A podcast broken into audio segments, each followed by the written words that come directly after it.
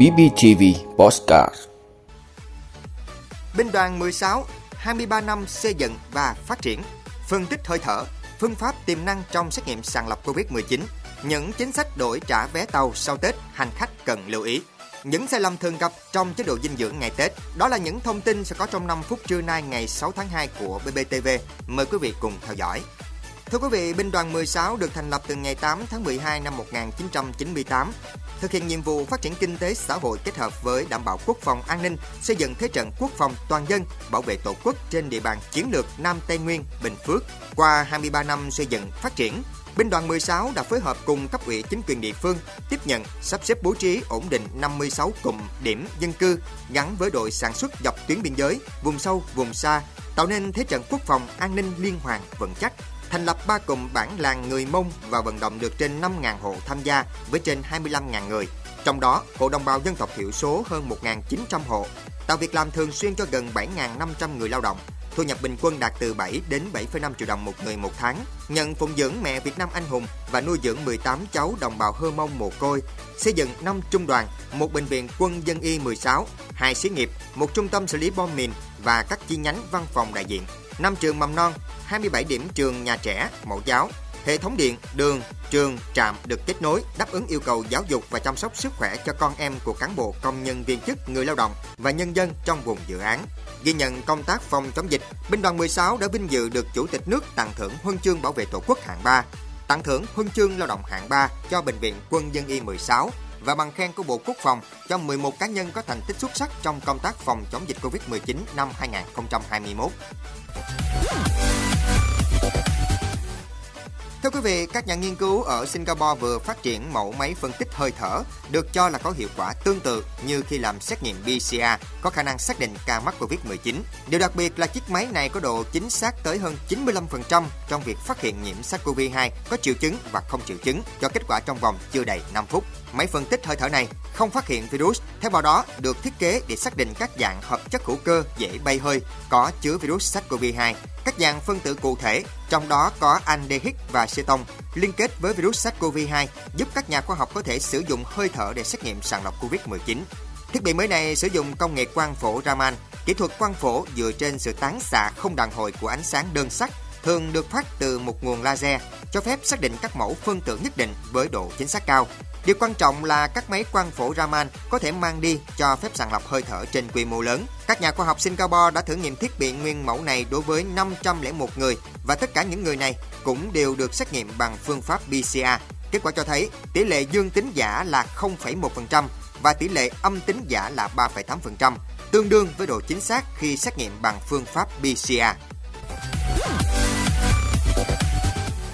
Thưa quý vị, sau nghỉ Tết, nhiều hành khách đã mua vé nhưng không muốn đi tàu hoặc muốn chuyển sang đi tàu khác, cần lưu ý các quy định đổi trả vé. Theo đó, các quy định đổi trả vé tàu Tết được áp dụng từ ngày 20 tháng 1 đến ngày 28 tháng 2. Nếu hành khách không đi tàu, có thể chọn một trong hai hình thức bảo lưu vé hoặc trả vé.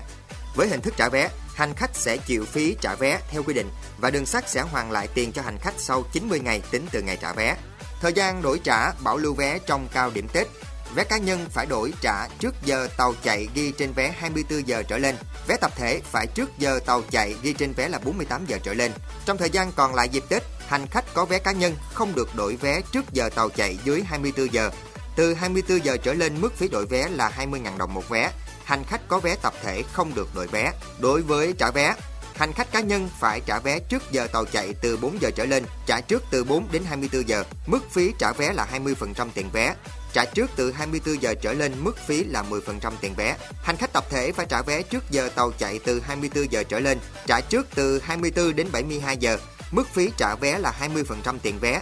Trả trước từ 72 giờ trở lên, mức phí là 10% tiền vé. Trường hợp hành khách bị cách ly do dịch bệnh COVID-19 không thể đến ga trả vé theo thời gian quy định. Hành khách cần có xác nhận của cơ sở y tế hoặc chính quyền địa phương các điều kiện trả vé áp dụng theo quy định hiện hành. Thưa quý vị, Tết là giai đoạn mọi người nghỉ ngơi thoải mái nên một số quy tắc ăn uống thường ngày dễ bị phá vỡ. Thêm nữa, dịp xuân vầy đoàn viên cùng gia đình bạn bè nên không thể tránh khỏi tiệc tùng liên miên, ăn vặt quá nhiều. Ăn không đúng giờ như bình thường, bỏ bữa, ăn dồn bữa đều không có lợi cho sức khỏe. Mâm cơm ngày Tết mọi người thường chuẩn bị nhiều món ăn, chế biến cầu kỳ hơn những ngày bình thường. Các món xào, chiên, rán, nướng dùng nhiều dầu mỡ thường hấp dẫn chúng ta hơn, nhưng chính vì ngon miệng, mọi người hay ăn khá nhiều dẫn đến mất cân bằng dinh dưỡng. Trong khi đó, rau xanh, trái cây, những thực phẩm tốt cho sức khỏe nên ăn nhiều trong mỗi bữa ăn thì lại rất thiếu trong các bữa ăn ngày Tết hoặc chúng ta dễ bỏ qua vì đã ăn nhiều món ăn khác. Thiếu rau dẫn tới việc thiếu vitamin, chất khoáng, gây ra các vấn đề về tiêu hóa và rối loạn tiêu hóa. Mất cân bằng dinh dưỡng trong những ngày Tết khiến cơ thể tích tụ nhiều tinh bột, chất đạm, chất béo và dẫn đến tăng cân, tiềm ẩn không ít nguy cơ trước các bệnh mãn tính như tiểu đường, tăng huyết áp, bệnh thận. Những tiệc tùng vui vẻ ngày đầu năm trong đó có bia rượu thường khó tránh khỏi, nhưng nếu việc này lặp lại nhiều lần sẽ gây ra nhiều hệ lụy cho sức khỏe như không làm chủ được bản thân, gây nguy hiểm khi tham gia giao thông. Với những người bị sơ gan, gút, tim mạch càng nguy hại hơn. Nhiều người uống nước ngọt có ga có rất nhiều calo thay cho nước lọc. Điều này không tốt cho sức khỏe, đặc biệt là trẻ nhỏ. Các chuyên gia dinh dưỡng lưu ý, bữa ăn nên có sự cân đối 4 nhóm chất. Tăng cường ăn thêm các thức ăn tốt cho hệ tiêu hóa như sữa chua chẳng hạn. Ăn vừa phải và đúng bữa, đúng giờ.